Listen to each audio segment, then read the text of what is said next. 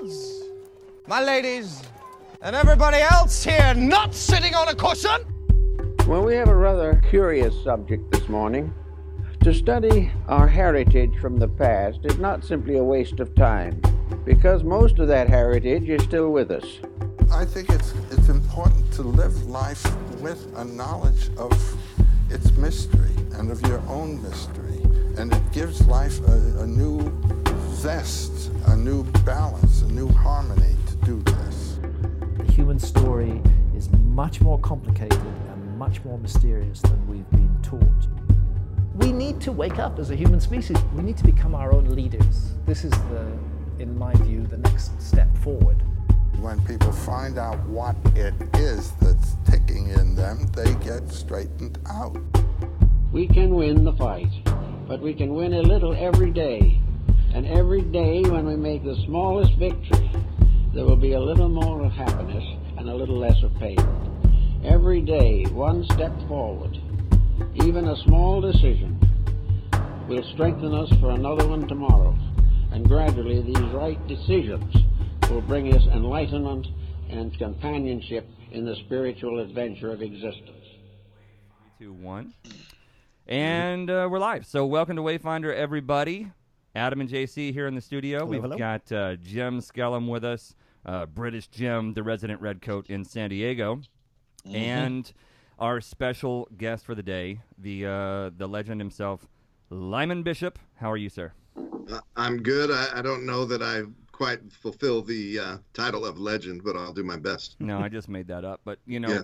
So just to introduce everybody to Lyman. Lyman is a 78 year old uh, neo Marxist socialist who has spent his life in politics, getting rich off of the legislation he passes, being funded by big corp.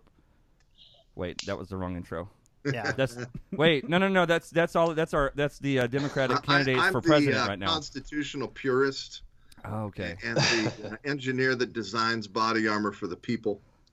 I love it. Yeah, I was I was reading um, the Bernie Sanders and and Joe Biden um, uh, bio.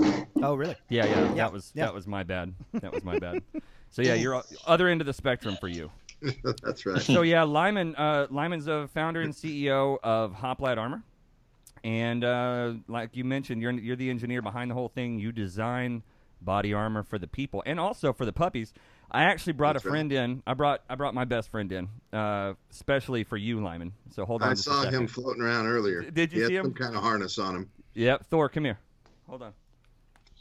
Come here. Come here. Let's say hi to the people. Come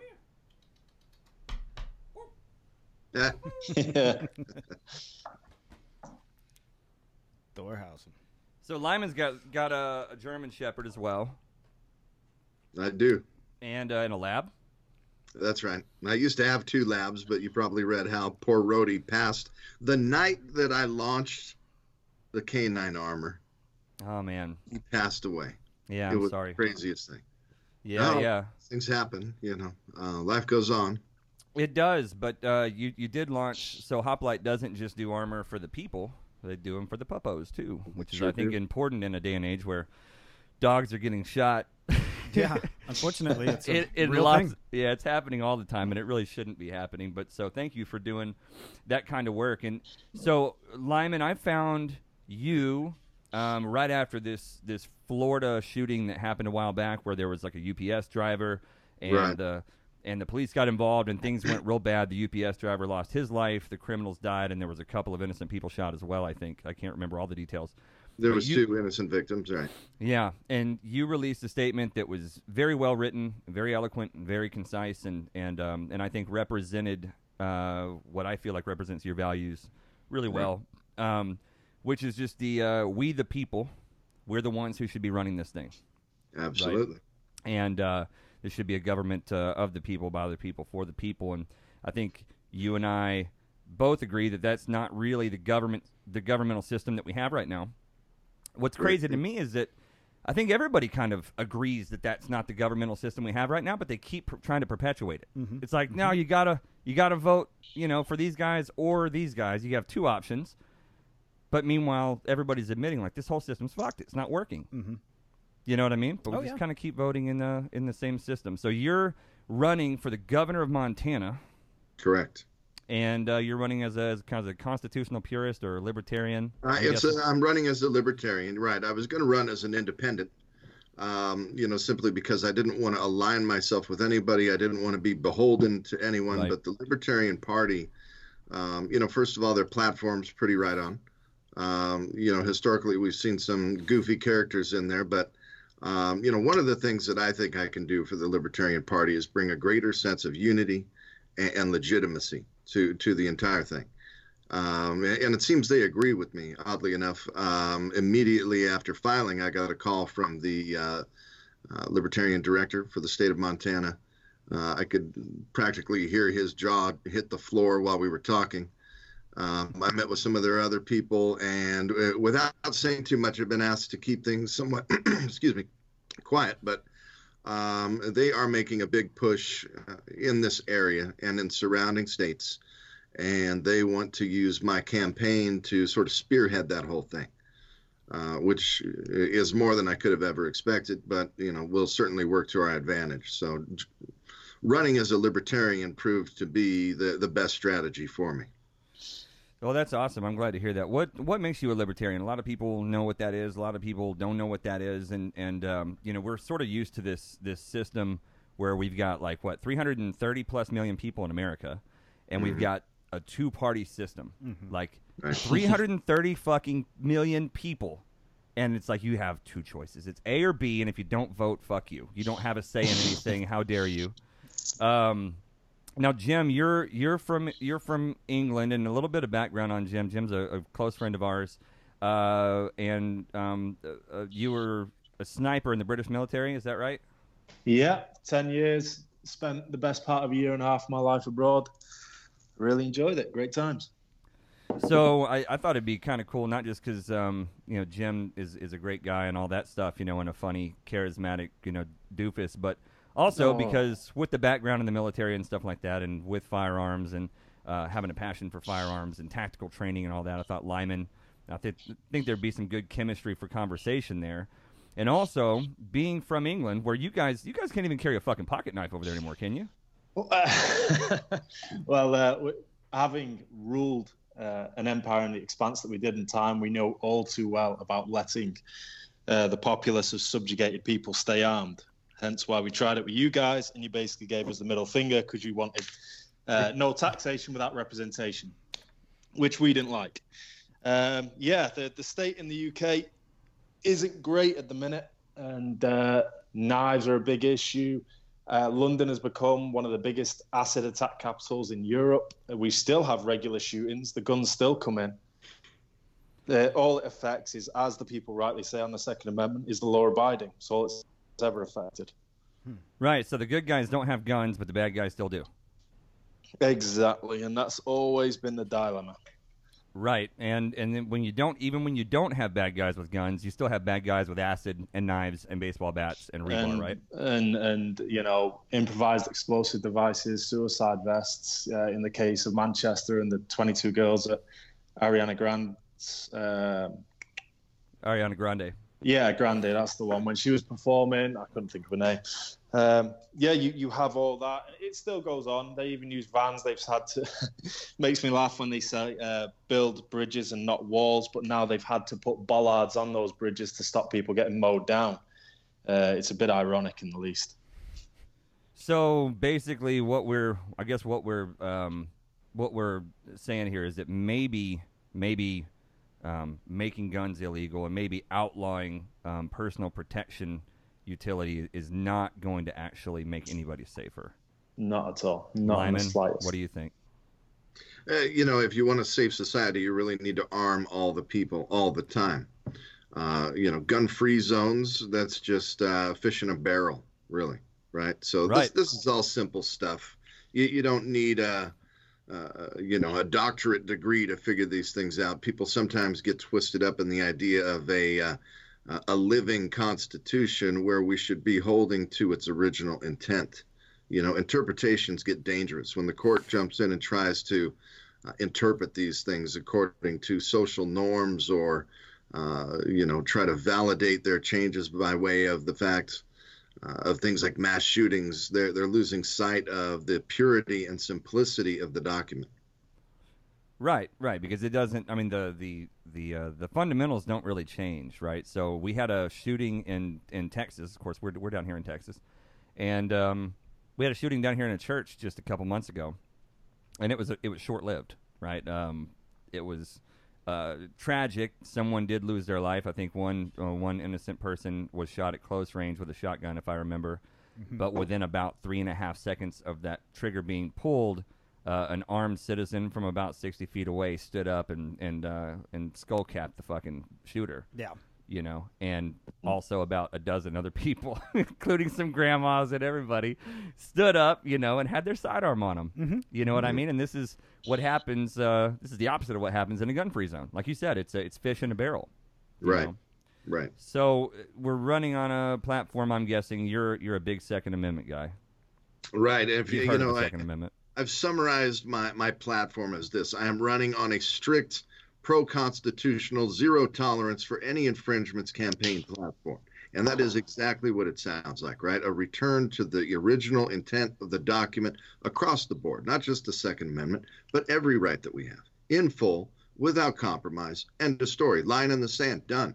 Uh, you know, these violations, these abuses against the people will absolutely end one way or the other. I can assure you the people will simply not tolerate it. I, I only represent the will of the people, right? I, I'm only here to legitimize the concerns of the people who have been disenfranchised and who feel they have no voice and, and who feel that their options moving forward are becoming more and more limited. I'm here to give them another option, a legitimate option, one that will uh, make the transition of power back to the people an easy one. Who the hell are you, man? Who are who are who are you to speak for the disenfranchised and the voiceless? How stay in your Who lane. am I? I am no one. I am everyone. I am Spartacus. At the same time, gosh, yeah, I got, I just kind of led there, didn't I? But you know, sometimes I do feel a. Um, you know, I. Well, you got to the be. I mean, I think I think a proper a proper a, a, you know a properly balanced individual with the right intention running for political office. That's exactly what you should be. You should be nothing. You should be no one. You should be everyone. And it sounds kind of philosophical and Aristotelian or whatever, but like that's really it. You know what I mean? You're you're there to be a fucking conduit. A channel, a voice for the people. You're not there to exercise your own will or your own intention. You're not there to fucking get rich, you know. And Right. the you know the the the thing I was saying earlier, jokingly about, uh, I just read this post this morning about Biden, and um, of course, right now we have uh, Biden and um, and Bernie Sanders running for the the uh, candidacy for the Democratic nominee for president, whatever, um, however you word all that shit. Um, and you have a 78 year old and a 79 year old man. They've both never worked a day in their fucking life. They've they've literally been career politicians, mm-hmm. and they're millionaires. What does that mean, right? They, Yeah. Congress congressmen have a, like a hundred and fifty thousand dollar a year salary or something like that. It's not that much. I mean, it's They're not, all, all rich. and they're all rich, and they've never done anything but be in Congress. You don't get rich making 150k a year living in Washington D.C. unless you're making a shitload of other money, you know, and you're not getting it from we the people. No. You know what I mean?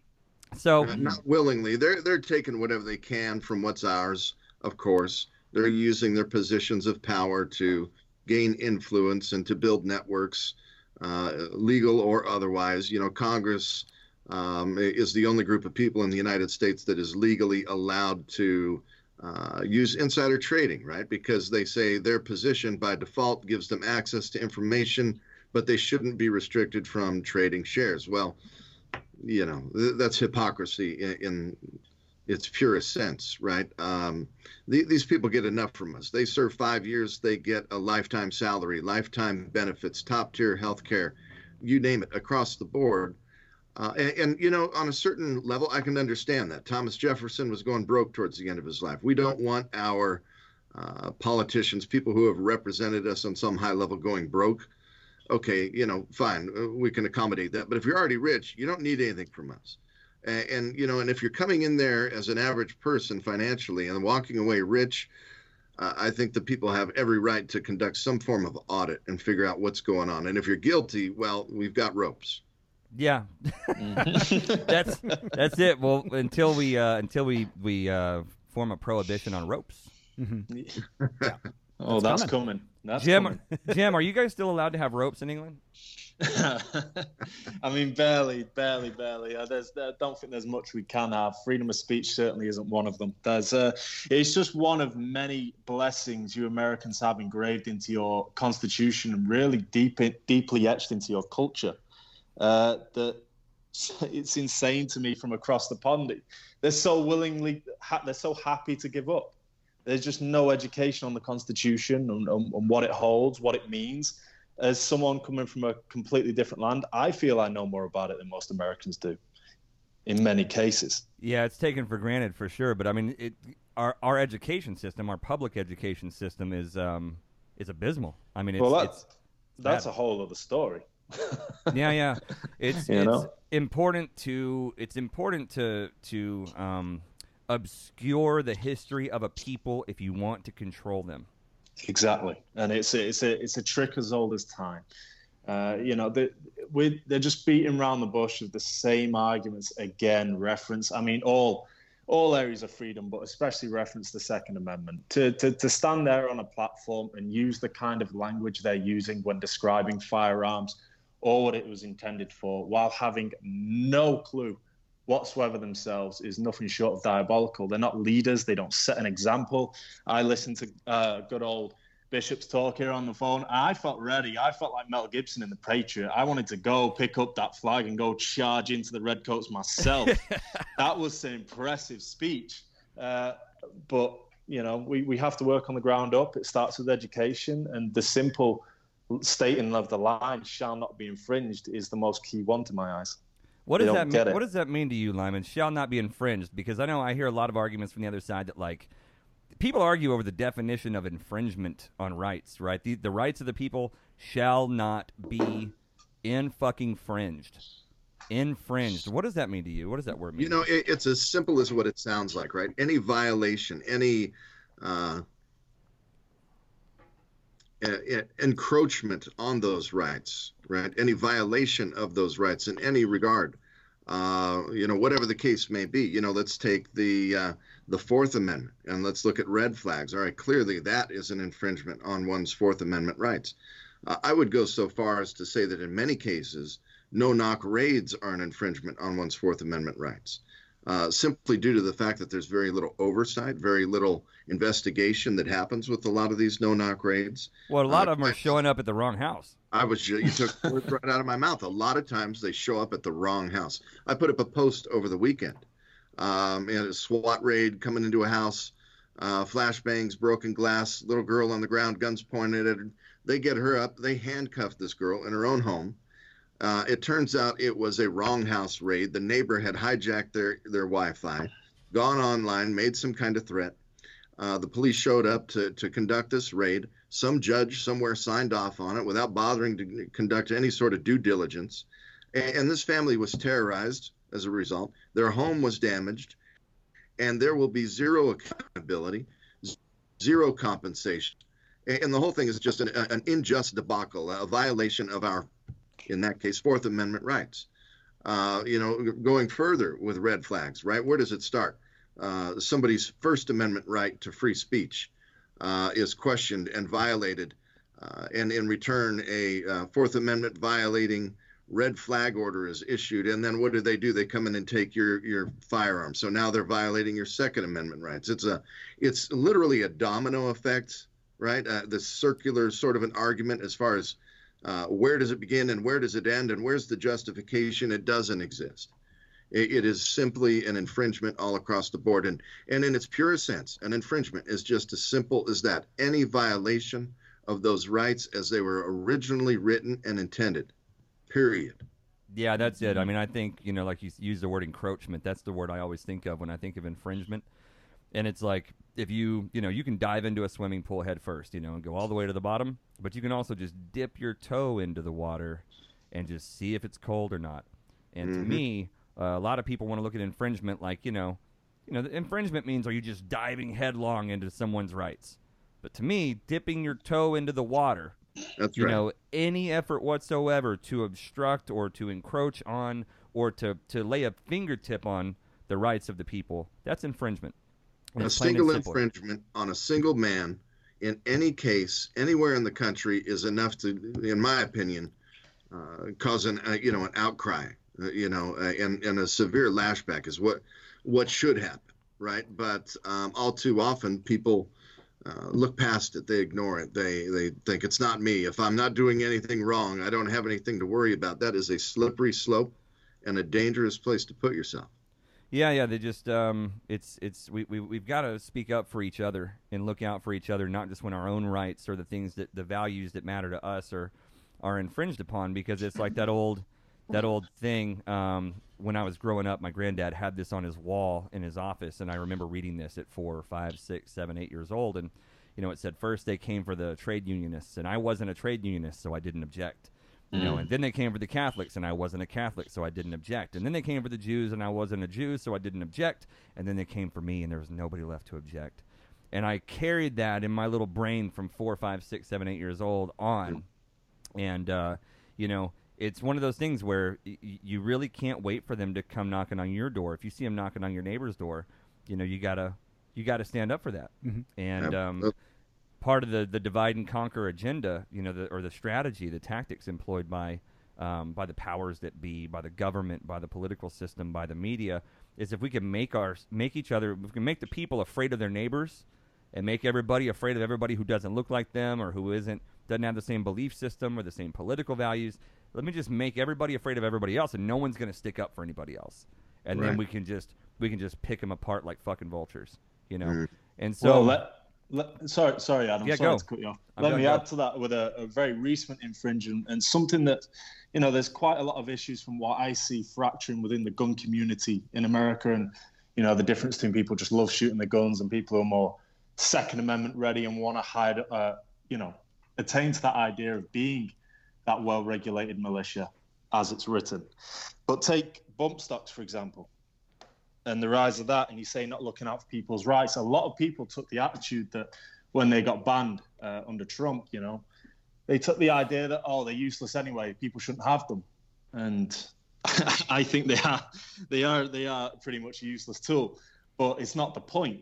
It's an infringement. Like how far do these little nitpickings away at your rights you have to go before you wake up? Take me behind enemy lines here in communist California with these ridiculous whale tails on the pistol grips and uh, magazine capacities restricted to 10 rounds. It's like, at what point are you going to finally turn around and say, this is the line, we're drawing it, and you're taking far too many liberties and rights? Where do, where do you stand with that? And, you know, Bishop's got the right idea. Any infringement whatsoever, but we're in an age where people just want to compromise. You know, they, they want to live in safety as opposed to having uh, dangerous freedom. What I know it? which I value more. Uh, he who gives up his liberties for safety deserves and will receive neither. Correct. Yeah. Yeah. You know. as echoed. Ben Franklin, Is that Ben Franklin? Mm-hmm. I believe so. Lyman, what are you uh, what are you going to do when you get elected? Well, day one, uh, I will ratify the Montana Firearms Freedom Act, which was passed in 2009, but which was not ratified by any uh, subsequent governor. Uh, Schweitzer at the time uh, refused to sign it. He got um, he got heat from the ATF and the federal government, and they threatened him with um, uh, removing some portion of federal funding for state activities. So he didn't ratify the document. Um, our current governor Bullock didn't even bother to look at it. In fact, he came out recently and made a statement that said, "I'm a gunter, uh, a hunter, and a gun owner, uh, and, and no one needs a 30-round magazine, a bump stock, or an assault rifle." And I thought that was the uh, most absurd statement I've ever heard from a Montana governor. I really couldn't believe what I was hearing. Um, you know, so day one we're going to do that, and that's going to nullify the NFA uh, in the in the state of Montana. The National Firearms Act. That's right. That's right. Uh, which essentially, for those that don't know, is the uh, the law that uh, requires tax stamps for various uh, modifications or additions uh, to a firearm. Basic, simple modifications. Uh, you know, the idea that we should be limited in any respect with regards to firearms or firearm modifications uh, has no constitutional basis whatsoever. And, and it is that document that we need to be holding to. And, and let's clarify it's not the Constitution that gives you your rights. The Constitution was not written to grant anybody rights. The Constitution was written to prevent government from infringing on those rights. Uh, the right to self defense, all these other rights, uh, these are natural rights inherent to all men. Uh, it just so happens that we in this country are the only ones who have bothered to uh, codify that into law in order to preserve and protect the rights of the people. Yeah, that's it. Constitution is, is a document not not that grants rights, but that's supposed to protect them, the That's natural right. rights we have from the, uh, the the political system. It's done a shitty job. Yeah. Now it's used as a tool against its whole purpose. yeah, yeah. Well, you know, but the thing is, I w- we part of the, um, you know, the thing is like localization of power, right, Lyman? So, you know, taking uh, taking back your local governments, taking back Mhm. those sheriff spots, taking back those Yeah. governor spots, which is what you're. You know the precedent you're trying to set is to encourage other people to go run for office, not just trying to affect this change yourself because you're not stupid. You know you can't do that all on your own That's but right. you could be a you could be the match that sparks the flame that lights the wildfire. That's um, the intent. And make a fucking bold stance, which is what you're doing. Speaking of bold stance, I love your concept idea for your um for your campaign vehicle, Oh, yeah. That's quite nice, isn't it? The war elephant. the war elephant. Wow. Uh, You know, yeah, for so we've years, got a I've wanted to do that to a sports car, right? uh, you know, make like a James Bond vehicle. the Batmobile And all live. It's those- what's the fucking Batmobile? Right, right. And um, so I'll give you a little story here. Um, we recently had to set up a uh, a warehouse in Wichita near the factory that makes our armor. We we started selling enough of it that we were just putting too much pressure on their uh, shipping department. So um, I set a guy up out there. I gave him my truck uh, so he can go back and forth and pick up whatever it is we need, you know, inventory and so on. So here I am. I've got no vehicle, and my wife and I were driving uh, past one of the car dealerships, and she was trying to joke with me, and she says, "There's your new car," and I I turned my head just long enough to see uh, a big white cargo van, and my eyes got wide and my jaw dropped, and I looked at her and I said, "You're right," and she says, "What do you mean?" I said, "I need a ballistic van." to get around the state. Four wheel drive, and then I start, you know, elaborating, right? You know, four wheel drive and, uh, you know, ballistic panels, and you know, put a couple nice, comfy, you know, 360 spinning seats in there, and um, you know, now the uh, the drive, you know, eight hours here, ten hours there won't be so bad, right? You know, we can make it comfortable, we can make it safe. Uh, and, and I think that is a concern, right? Because with the things that I want to do, with the things that I will do um, on behalf of the people, uh, to push back against everything that we're talking about is certainly going to make me a target.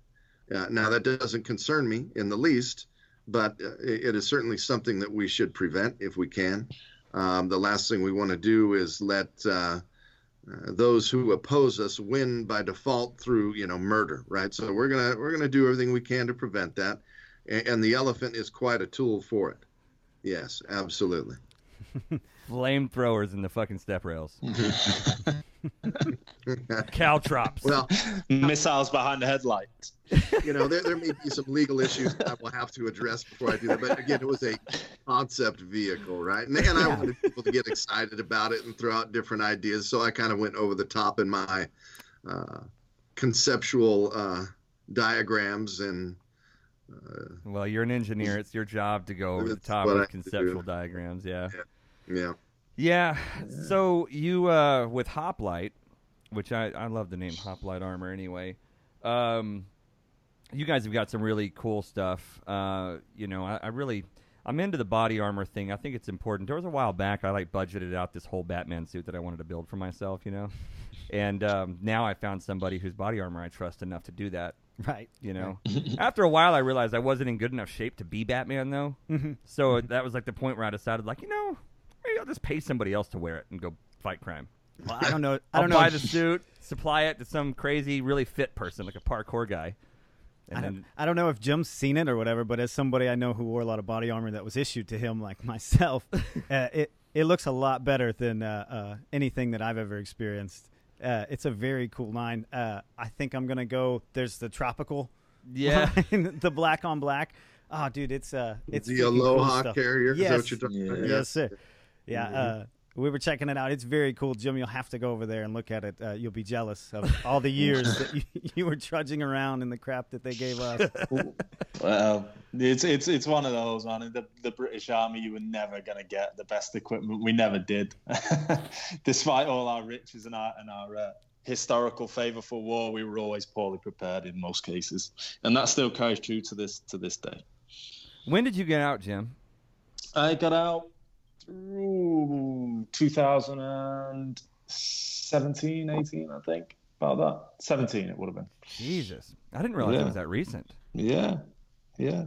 You know, you you're you're remarkably well adjusted, man. Yeah. Yeah. That's it. That's it. Why now? So so Jim, when you when you got out, now I, I don't want to dig into your time in, in um, Uh-huh. but but after the fact, um, you came out. Uh, I want to tie this in, talk to Lyman about this, and you about this. We've got a lot of war going on that's been going on. I mean, throughout throughout the history of the United States, we've been uh, a country for like 250 years, and we've been at war for like 230 of that, or something fucking crazy. Uh, yeah. so, too um, much. too much. too much. And then in recent the recent 20 years, we've basically been at war, you know, nonstop and doing shit over in places that you know, arguably we may not may not should be there. you know, um, so uh, what what was your adjustment like when you got out of of uh, of, of of the military, Jim? And what kind of mental state were you in? How were you doing out of that? What was the impact that had on you in your personal life? Well, I, uh, to be fair, I'd, I'd, I'd refer more towards Sebastian Junger's uh, war. Have you heard much about him, the journalist? No. He went out there with a bunch of U.S. Marines. I can't remember the valley he was stationed in. He was pretty rough. He was in contact several times a day. Um, he started to document on why people started to miss it when they come back, why they started to miss being deployed, and essentially what his work led to finding was that in essence it's it's the sense of com- camaraderie it's the sense of being close knit and dependent on a tight unit a small community where you're valued and where you have a role to play. And then having been thrown straight back into this huge materialistic consumerism world where it's all safe and you're no longer valued as much as your key role it's not hard to see then why people start to have those adverse uh, psychological symptoms in regards to PTSD, symptoms of depression, anxiety, you know, and especially when the care system there isn't in place or is not in place as well. Right. Arguably, it's a lot better now, and I think most people will agree. Um, but there's still a longing to go back, and that doesn't come from tracer chasing. That doesn't come from being an adrenaline junkie. You know, as, as Churchill said, it's the best result to be shot without um, without result. Um, but to be fair, it's it's you can understand and see why in those close knit dependent communities you become attached to them, and it's it's the bond of having that your tribe in essence. Yeah. And he documented some in, interesting historical world uh, about the frontiersmen in settling in the New World when you know they, they did war with the na- multiple uh, tribes, the natives, the Native Americans, and when some of these frontiersmen were captured after they were, in a sense, liberated in the eyes of uh, their saviors and oppressors, they often chose to go back to the Native Americans, despite them living in uh, conditions that were assumed to be much more quote unquote savage than in the civilized world. Just really be- interesting world. So it's done. like uh, as humans, we sort of have this this inclination toward tribalism. We we want to be part of a unit. We want to be part of a community. We want to have a purpose. We want to fit into the puzzle that makes up our village. I think for me, that's one of the interesting things about the libertarian outlook. At least most libertarian people is that we uh, we we tend to have. I don't call myself a libertarian, but I mean, you know, the honest truth is like I, I apparently I identify a lot more with with that than uh, than anything else that's on the table Mhm. politically. yeah. But you know, we have it. We want we want free trade, right, Lyman? Like, can I grow some you bet. fucking veggies and just trade them with you without the government having to get involved? Is that okay? It certainly seems all right to me. Um, there, there's so much wrong with the system with regards to that, right? You know, I mean, let's talk about income tax. You know, the, the founders believed that the tax a man's income was an abomination. And uh, I, I, believe that there's certainly room for uh, trade to be conducted between individuals without government interference. Yeah, I think so. I think there's a lot of things that we could do without government interference. Like collect um, rainwater. I was about to say I got to go get a permit taken out so I can collect rainwater to water my garden. That's it's illegal for me to just do that. Yeah, I got I got really.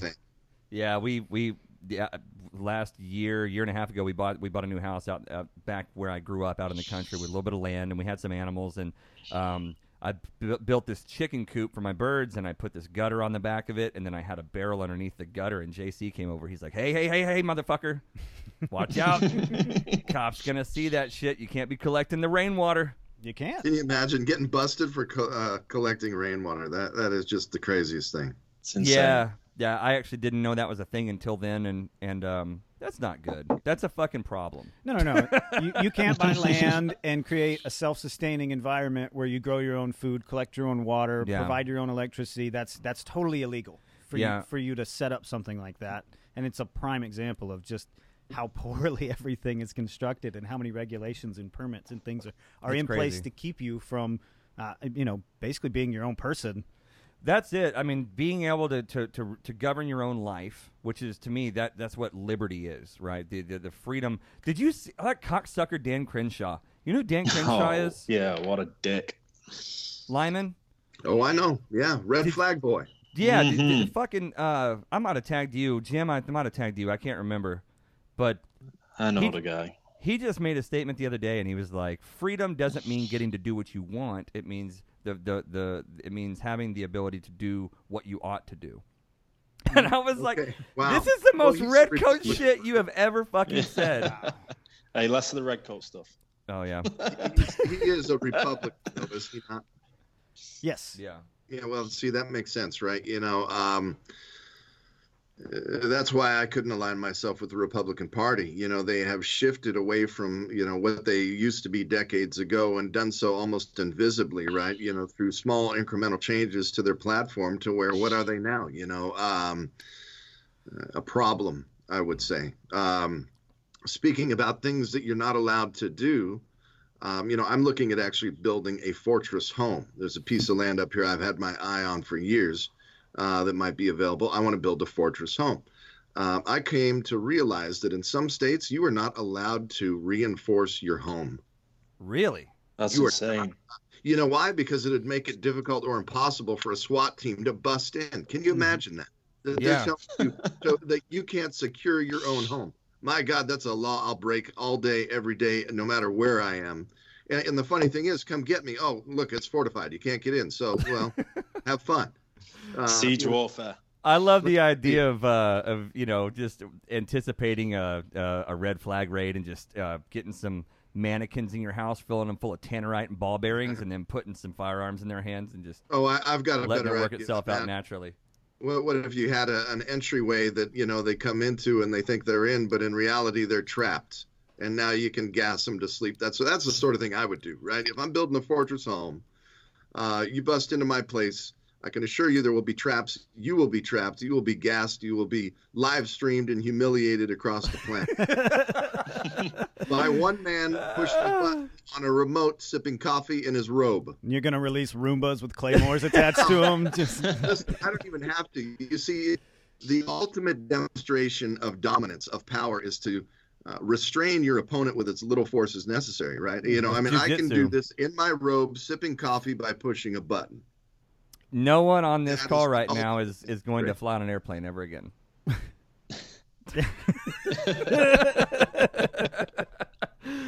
oh Jesus, I love it, man. But that's it. That's like quality.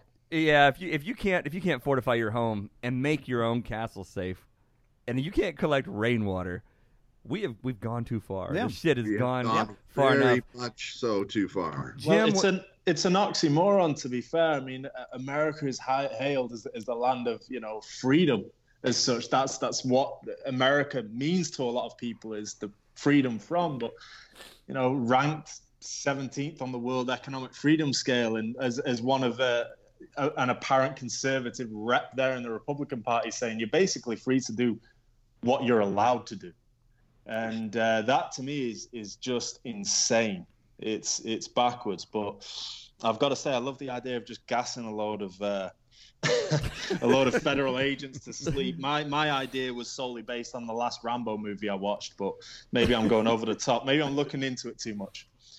No, I don't think so. But hey, whenever you got back, Jim, Yeah. um, you you you uh, you know you, I don't know if you want to talk about this, but you you uh, you did some things to get your mind right. yeah, of course. What what was that like? You want to get into that at all? Because I'm I'm curious. To, I want to talk to Lyman about that. Um, Not so much. no, no, it was. It's it's it's more of an ongoing journey. Can it can a man ever go back to being right after having done that and, and having been to war? I don't I don't think so. I think it's a part of you, and I think it always will be. And I think you you have to manage that and learn to live with it. Um, What are some of the things that you've done that have helped you live with that? And, and, and obviously, we're you know doing this in a in an environment where I don't know how it was in, in Britain, but I assume it's something similar to America. But in America, we have an abysmal support system for returning veterans. It's Not- horrend- horrendous. Not as bad. I think, yeah, yeah, yeah. Your support system is terrible, but ours is bad, but it's getting better. Um, your PTSD rates are much higher. I think there may be a level of preparedness there. I've uh, been inquiring into the National Guard recently, and I spoke to a few friends of mine who are still in the forces who served with Americans. Not, I, I looked after a fire team of about four U.S. Marines on my last tour, um, but I never conducted training with the military. I've served with them on operations, and he said there was a marked difference, um, what he believed to be in uh, aggression.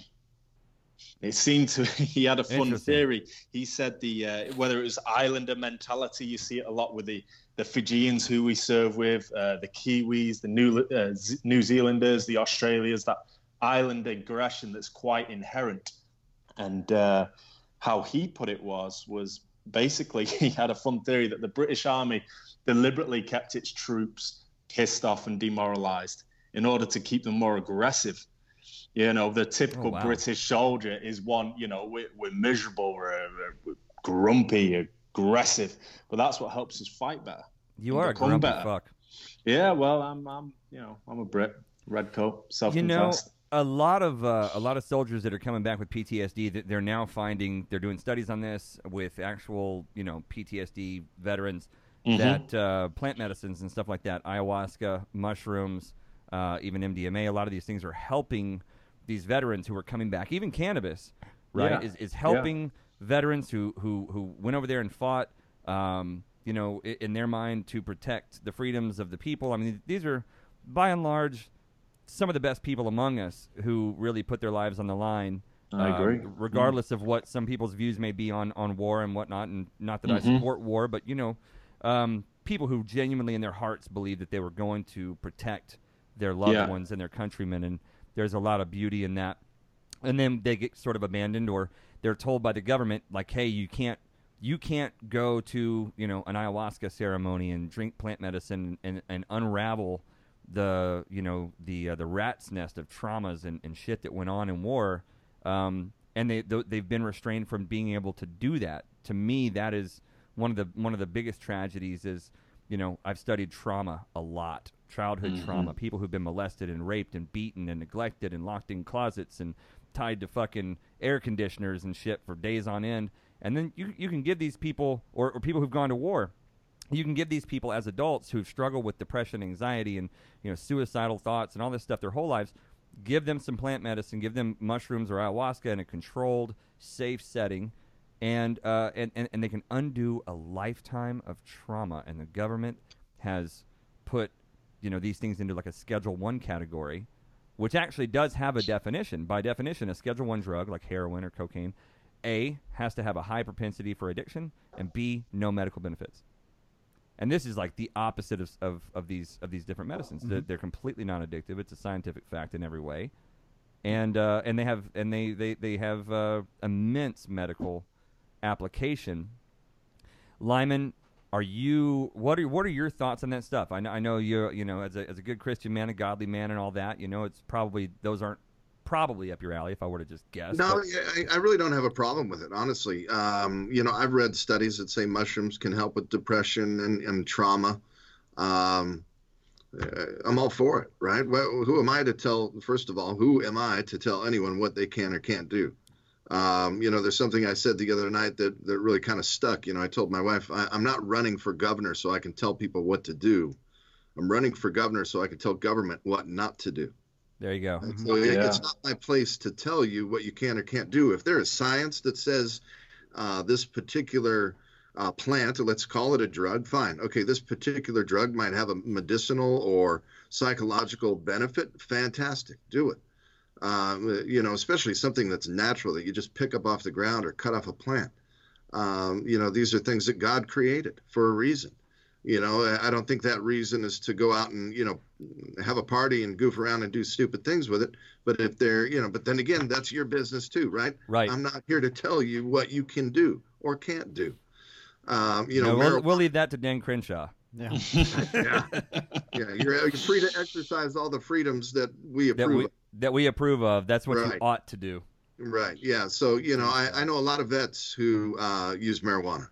Uh, they say it helps them deal with this, that, or the other. You know, it's not always PTSD. It could just be the stress yeah. of you know having to acclimate to a new environment, right? I, I, think for some guys, that's that's really what the issue is, right? They they become accustomed to, as you alluded to earlier, the camaraderie, and that sort of camaraderie in a conflict environment, in a wartime environment, you know, is something that shapes their their thinking and their culture, and then they come and It's like culture shock, right? Coming home and you know, if if any of these things help anybody for any reason, have at it. You know, again, I'm not here to tell you what to do. Not my place. If it works, if it helps, if there's any science behind it whatsoever, fantastic. I'm all for it.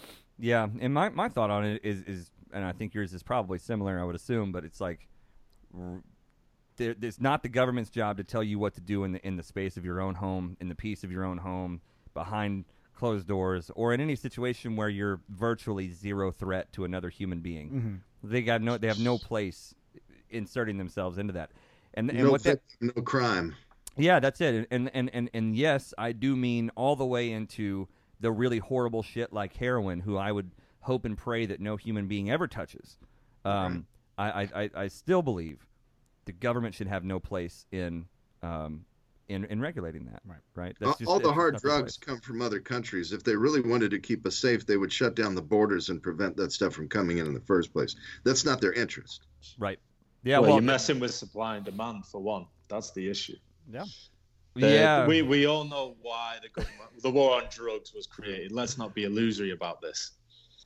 Jim, weren't, You weren't you weren't you over there in Afghanistan protecting the poppy fields? Isn't that what you did over there? I was, yeah, according to some people, I was uh, just stood guard in poppy fields and, and, and, you know, marijuana fields while I was reaping in the profits for the, the big companies, the corporations that, that ultimately send us to war, that control the puppets that send the people to the war and fight. Uh, but yeah, it's, it's, it's, it's insane some of the feedback you get off, especially in a lot of the, the, the truth and the, the woke community that alludes to that. I, I don't know. They must have thought a My Lai style massacre was going on every day in Vietnam, that we were just uh, ordered to shoot people like that happened in Vietnam. Sometimes, in some cases, that was applicable to Afghanistan. Uh, it's insane how far removed people are from reality at times, especially with their accusations. Yeah, well, there's there's definitely an interest that um, the ruling class, that the uh, the politicians who are becoming millionaires while we're conducting this warfare over there, um, they they have an interest in, in perpetuating this stuff, right? And there are uh, we we all the big pharmaceutical companies, you know, do use uh, poppies, um, opium in their opiates, right? We have a we have an opiate problem in this country that's been going on uh, for, for a long time, and it's just getting worse and worse and worse and worse. We prescribe the shit out of these things. Doctors and pharmaceutical companies can't make it fast enough, right? And uh, you can abuse the shit out of these things, and everybody's fine with that because the doctor has this golden crown of authority that's been granted to them by the established education system and everything else, and by the news and all of the advertisements on the commercials are all like, "Hey, go to your doctor, get some Xanax, it'll make you feel better." Meanwhile, here's a fast food commercial, here's a stressful fucking newsreel where we're just going to show you all the murders going on everywhere. Everybody wants some Xanax, and then they just kind of keep the opium coming in and keep feeding that. And it's a, it's a big problem. The war on drugs has um, has outlawed and, and, and, and made a lot of things. Um, they've criminalized a lot of things that have caused more problems, right? Because now prohibition. Lyman, does prohibition fucking work ever? Can you think never, of a situation? Never. what what they've done is they they've criminalized the populace, right? Right. And now, and here's the thing: I think that uh, on some level, uh, the undercurrent of government trend and thinking is that that's what they want, right? Because if we're all criminals, if we've all got some sort of record, if we're all in the system, uh, then you know they can begin to uh, legally, in their mind, strip us of various rights. They can begin to treat us as cattle without concern, with with, with impunity, right? Because um, after all, we're criminals. We're you know violators of the law. We're we're dangerous for what? A plant. Yeah. Uh, or, or for you know some poor fool that gets caught up in hard drugs because the government allowed it in, and, and in some cases, by some accounts, they're even more involved in it than that, right? Well, Um, back in the '90s in uh, in L.A., there was a who was it? I think it was a guy named Mike Ruppert. Mike Ruppert, you guys can look him up. Michael Ruppert, R U P P E R T. I think it was Mike Ruppert. He was um, he was a cop for like 25 years, I think. He was a private detective. He was all this shit, and then he came out with the the director uh, or the deputy director of the CIA at the time in like 1995 or some shit um, was doing a town hall meeting in like Oakland, California, and Mike Ruppert came up to the microphone in the middle of the town hall in front of everybody and said, "I've been a cop for 25 years. I've been a private detective. All this stuff." and I've got a handful of documents that proves that you CIA guys have been here shipping in drugs, fucking up particularly black communities, shipping drugs and guns into black communities and getting black people to kill each other and to um, and giving them the ability to do it and then using crack cocaine and all this stuff to fuck up the, and destabilize the whole thing. And the CIA was behind it all, and the war and the war on drugs was uh, was a, a really a carefully orchestrated success on behalf of people who wanted to fuck up uh, particularly black communities, but to destabilize and divide America by doing that. And that's, I think, the more people that can wake up to the reality of what the CIA and the government has done, um, what they've done intentionally, things, you know, things like that, the war on drugs and all those orchestrations that were all fucked up, all the way to like MK Ultra, all the way to the Tuskegee experiments, all the way to you know all of the, the the Gulf of Tonkin incident in Vietnam. You know, the more that people are waking up, and I think the internet is a is a great tool for this to realize these are the last motherfuckers you want regulating your morality and and and deciding you know what you can and ought to do, what you should do. This isn't uh, this isn't a group of people that you want doing that. And you know? people want to give them exclusively the right to Yes. decide who gets to be dangerous. Like, why do you want to submit your freedom? Why do you want to submit your rights? Why do you want to submit your right to bear arms to these people? It's Yeah, these- insane to me. Yeah, if, it's if- incre- if- some of these do- cries on the political left are so uh, are just so backwards. There's it's so loaded with hypocrisy, like we accept. You know, one minute they're complaining about police brutality and the militarization of the police, which is a serious issue, but then they say only cops should have guns. I can't.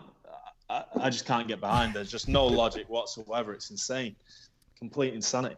Yeah, yeah. The government's out of control. The police are out of control. Let's give all of our rights to Trump the government all the Hitler. guns to the. Let's- Let's give him the guns. Trump's Yeah. Hitler, let's give him the It's guns. Like, crazy. you cra- yeah, what's going on? You know, I think um, you know, and something we talk about a lot on the podcast is is um, is is balancing out our energies, um, restoring proper balanced masculinity to our young men, right, or to all of our men, and proper balanced feminine energy to our our young women and to our women, and doing this through, um, you know, having a a, a, a, a, strong and nourishing um, and sensible spiritual background in your life or a backbone in your life. And um, and then also all of the other things the mental and the physical and the spiritual and and taking care of all this stuff. And so I've got I've got two boys right? So I've got a, nine and a 14 year old on my 13 year old he'll be 14 in a couple weeks. Um, but I've got a nine and a 14 year old JC has a brand new baby boy um, and Jim of course you've got a little girl Lyman you've got you've got two Two two kids, yes. yeah, a boy and a girl, huh? Mhm. So you know what? What? What? Do you, what do you? I'm curious what you guys think about the state of. Let's let's just say because we're talking about warfare and we're talking about rights and we're talking about protecting our loved ones and all of these things that you know to me are sort of masculine principles, right? And obviously, um, you know the the women in our lives and in the world have a have a have a huge place in in correcting the this imbalanced, fucked up world too. But we're all guys here, so What do you guys think about the state of masculinity right now? What are the young men up to? How are things going? Are things going great? You feel like things are not going so great? What's the deal, Lyman? What do you think? Yeah, well, it depends who you are and where you live, right? You know, I would say for my son, he is doing great. Good. Um, you know, he's in a great environment where you know the influences that uh, are in his life are positive. He attends a, a private Christian school up here, and you know they teach godly principles, and they they you know do a good job of educating the kids, you know, in a well-rounded way, right? So and and of course I, I share some of those same. Uh, philosophies and share that with my son quite frequently, and and so I feel that I'm doing a good job of shaping him into uh, you know, a capable young man. He's certainly uh, smarter than I ever will be, uh, and and he's got an amazing moral compass, right? I mean, if I have a question about some moral issue, I'll bring it to him, and and I, you know, maybe I'll agree, maybe I won't, but I want to hear what he has to say because at 15, I feel like he's old enough to understand, but pure enough to give a, a better answer in many respects. You know, he's not tarnished by years of frustration or you know anger about Right. this that the other he's got a, a very pure mentality so you know i would say for him that he's solid um, and it really comes down to that environment in, in a lot of cases right? And what are the kids being exposed to? You, you know this influence this toxic masculinity as they call it is really nothing more than propaganda right? You know that's been perpetrated by the media. Um, they don't want to have strong independent people, especially strong, independent young men that that understand, um, you know, things like what we're talking about, right? The Constitution and, and the values of our forefathers, the founding fathers, and why they did what they did, and um, you know, that's dangerous to to the the system that they've built up around, you know, lies uh, across the board. You know and with regards to my daughter you know she's actually homeschooled. She went to that christian school for a while but she decided she wanted to be homeschooled and uh, my wife did that prior to sending both of my kids to the the christian school so she's okay with that and uh, she's a little older now they're she's 13 my son's 15 and um, you know so she's old enough now that she can kind of take responsibility for herself and and you know it's really interesting too because she tends to model my wife, who is very much a homemaker, but at the same time, she's a, an independent business owner and has been for many years and is very much, uh, you know, capable in that sense. So I feel like my daughter, in the same way that my son is getting an education from me about all the things that I've learned and experienced and what I bring into my life, my daughter's getting much the same from my wife. And, you know, here, my daughter, you know, we pay her to do different things, right? Clean the house or, or do this or that. And she loves it and she can bake better than my wife, which is awesome because you know I get all the apple pies I can eat. So uh, you know, it's it really comes down to uh, the environment in so many cases. You know, nature versus nurture. Okay, well, certainly nature plays a role, but I believe that nurture likewise plays an equal I think so. a role in in these things. I think so. Yeah, I think kids are born. Every child is born with a skill set, a natural skill set from God, and and then you can really you can really uh, channel those those gifts and those abilities and those skills in a, in a healthy way, uh, and you can minimize the amount of trauma that you inflict on your kids and the amount of trauma that you expose them to through external um, environmental factors. Um, or you can just you know just kind of keep them at a distance, throw them a uh, iPad and let them do their thing, and then they become a program that is running on the on the uh, the, the global system, right? And Right. It, it plugged into the matrix. And I, I love what you're saying here because it's it's how we feel too. I mean, you know, my kids uh, they used to go to a, a private Christian school, but they go to a public school now, and and uh, it, some people have asked me about that. Like, man, how can you have your kids in the public education system when you feel the way that you do? But dude, my kids, we, I, it's because I don't I don't let the public education system be the only education they get. You know, my kids are being educated every from the second they get into my truck after school until the time we go to bed, and then we wake up in the morning and we're talking on the way to school, and we're talking about philosophical stuff. We're talking about more morality. We're talking about spirituality. Where you know my kids understand that everybody of every race, faith, skin color, gender, whatever, everybody's got their own shit going on. Everybody's got their own challenges. Everybody's, you know, living in their own reality mm-hmm. and they're projecting that outward and everybody has their own traumas they're contending with and everybody has different religious beliefs and my kids have a respect for all of that stuff. And as young men, you know, they take jujitsu and and um, you know they read and they write and they draw and it's just having having a, a, a wholesome family situation for your children and being aware of, of, of the things that a kid needs and trying to form a, a, a good connection with them I think is like one of the best things you can do. And I think that that is the kind of thing. And Jim, tell me what you think about this. But I mean, I think that these family values are some of the things that we're that are sort of being stepped on and dissolved and, and slowly deteriorated by the uh, by the political system, by the media, by Hollywood, by the music, all that kind of stuff. I don't know what you think about that. Well, Adam, it's a tale as old as time, and I think we all know that. How do you subjugate a nation? How do you take over? Well, you weaken the men. It always has been the case. That's what you do.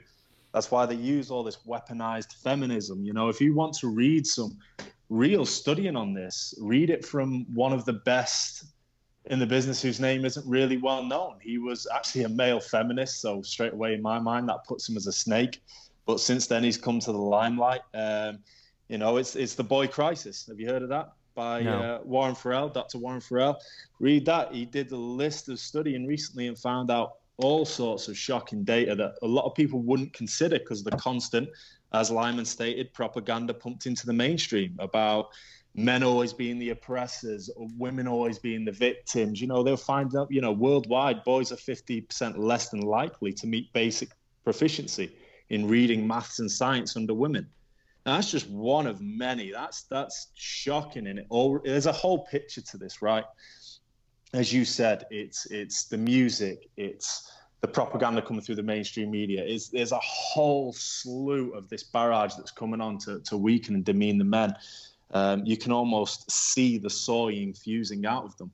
Um, but for me, the, the the biggest principle will always be severing the connection between us and God, first and foremost, and then it will ultimately fall down to education. Always going to be the, the the revolution will not be won uh, by taking up arms and fighting. We need it there to be, just in case. I don't want it to be. I don't see any reason why it should go that way. Education is king, and it always will be. And these institutions, uh, they have a long, shady history. The use of sexual liberation as political control was dawned on from you know the aftermath of the French Revolution in the 1700s, and it's still continuing to this day through the hands of the social engineers who want to mold and shape our world in the way that best suits them. And it's all it's going to come back to a technocracy. It's it's it's the constant influx of consumerism, materialism. It all binds in. We you know this this this process is so uh, multifaceted. You can't really isolate one without talking about the rest. Lyman, what do you think about the public public education system? What would be? I mean, obviously, what if I mean if you could get elected as, as governor of Montana, which I think is is extremely likely, um, given every factor in consideration here. I think you've got an incredible shot at this. Uh, people online, I've seen the the support, just the outpouring for you. Everyone I've talked to about you and, and doing this podcast, everybody's been excited. Everybody's waiting on this thing to come out. Um, you know, do you stop there at governor, or do you consider going on and and then you know you have a lot of things to tackle at that point, man. Well, yeah. So where to begin with answering that question? You know, um, first of all, the support has been amazing, more than I ever expected. Um, I guess I didn't really know what to expect going into it. I was just trying to do the right thing, um, and I'm getting support from people all over the state, but more than that, all over the country, and and really unbelievably all over the world. Right. I'm getting contacted by people from Australia, uh, Hong Kong, Germany, Spain, France, the list goes on and on. And what it tells me is that the people are, are hungry for freedom, right? They're desperate for freedom. Um, and that's amazing, you know. And I, I again, I never really expected these things to to take that sort of a, you know, a turn where, where I would get that level of support, and it's encouraging. And um, you know, all I know to do is just to continue to drive forward. But now I apologize. What was the other part of your question? No, I was just I was curious about like how you feel about public education. I mean, I know Oh, like, right. Thomas Jefferson was a public education guy, and I, I here's my thing is I, I we've got the Bill of Rights, and that's a thing, and that that's just what it is, and it fucking it's written in stone, and that's as far as I'm concerned, that's that. But then there's other stuff outside of that. There's there's public services like uh, the postal service. I think should be completely abolished. It's a fucking joke. As a business owner, the idea that the postal service continuously loses money on a thing that FedEx and UPS make shitloads of money on is just proof that it, it, the government is not is not the candidate for handling my money. Mm-hmm. I'd rather invest the the money that's going to the postal lot, post postal service. Matter of fact, if the government really wanted to do something cool, get rid of the postal service and invest that money. I'll fuck it. Go ahead and I'll give it to you, but invest it in FedEx or UPS. you know what I mean? they're doing the same thing and they're doing it so well that they're they're writing they're making billions of dollars, and the the executives at these companies are writing books that other business executives are reading that are that are having positive impacts on other books right? This is like exactly the kind of capitalistic thing that you want to see. Yes. Um, instead of these government-run programs doing that, um, but you know the education system. You know the well before I go on the the postal service is a thing that was very necessary at a point. Sure. There was once upon a time, you know, and I remember reading something about this, but like there there was a correlation between all these countries that had a postal service, uh, and then countries that didn't, and then there was like a direct correlation with their um, how well developed they were and their edu- you know all this stuff was connected to that. So I think there's a there's a time and phase in the growth and evolution of a country or a nation where it makes sense to have certain public um, um, programs and stuff like that, agencies, whether it's education or it's postal service or whatever. Um, I've honestly never put a ton of thought into the public education thing because I feel like yeah, we need it. Not everybody can afford private schools, but I don't know. What do you think if you if you were to, to be in a place of, of, of, of political authority? You know, what do you how do you approach the uh, how do what's your outlook on the public education system for your Right, state? well- maybe in particular in Montana, uh, not so much where I live, right? Because these things are funded a lot by uh, property taxes, and uh, this area is developing and values are going up, so there's plenty of money to go around. Um, the, the public schools up here are uh, at least well funded. You know how well the curriculum serves the children. Um, there's some issues there, right? They're bringing in, you know, stories about, you know, my two dads or whatever it is, right? And and that to me is just it, I think it falls back to the argument about masculinity and, and the government's take on it and what they're trying to do to mold and shape the kids. That's an issue. Certainly, that's a problem. That sort of thing. It, it, that doesn't have a place in public school. Right. Right. We don't need to bring any of that in, whether it's uh, the standard form of these things or the deviation. It just doesn't need to be touched on, except perhaps in a biological sex education type setting. Right. Um, and even then, you know. yeah, I don't, I don't need the. I don't need the school system teaching my kid um, who to marry or how to marry or, or instructing them on the uh, the nuance of, of marriage and relationships. Like this, course. I don't care male, female, male, male. Fuck it, don't care. Right? That's Right. just that's not their job. Let's do that at home. It's not their job. And, and, you know, other parts of the state are, are terribly underfunded. You know, we've got kids in schools that are literally falling apart, right? Ceilings crumbling in on the classrooms, desks that are, you know, decades old, um, you know, books that are, are falling apart. These kids do not have the resources to give them the ability to compete in the modern global economy, right? And these are absolutely some of the things I, I want to address. A- And there's a whole platform behind it, how I uh, uh, propose to go about doing it. And, and that's probably going to dig a little deeper than maybe uh, we have time for or would be appropriate in this venue. But Sure. there is an economic plan, there is a financial plan that, number one, will put Montana in a position to be financially independent, to stand on its own two feet financially. And with that, we can fund schools, we can fund programs, we can do things to help the people in a real, genuine, and effective way.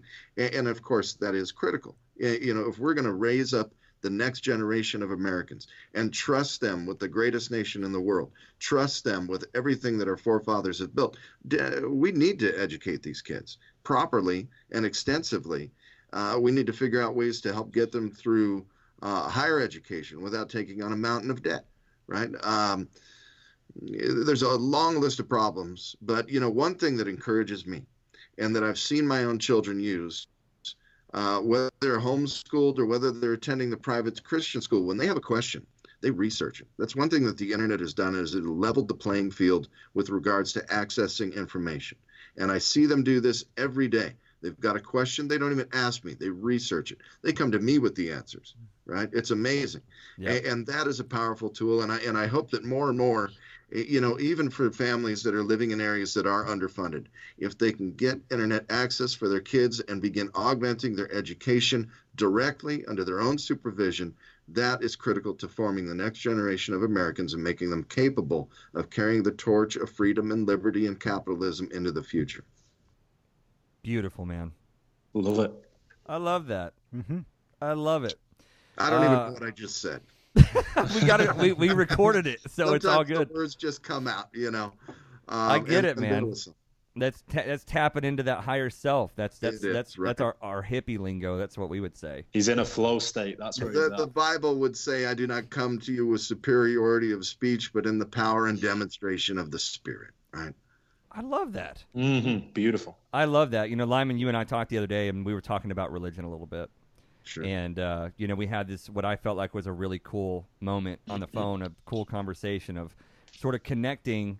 You know, you're a you're you're you're a Christian and you have your belief system, and I you know was explaining to you that I have a different belief system. Mhm. And um, you know this this And that's okay. this incredible thing happened where you didn't hang up the phone on me. well, see, and, and I make a big point, and in some cases, when people ask the questions, I'll delve really deep into my spiritual beliefs and what led me here because that's a big part of it.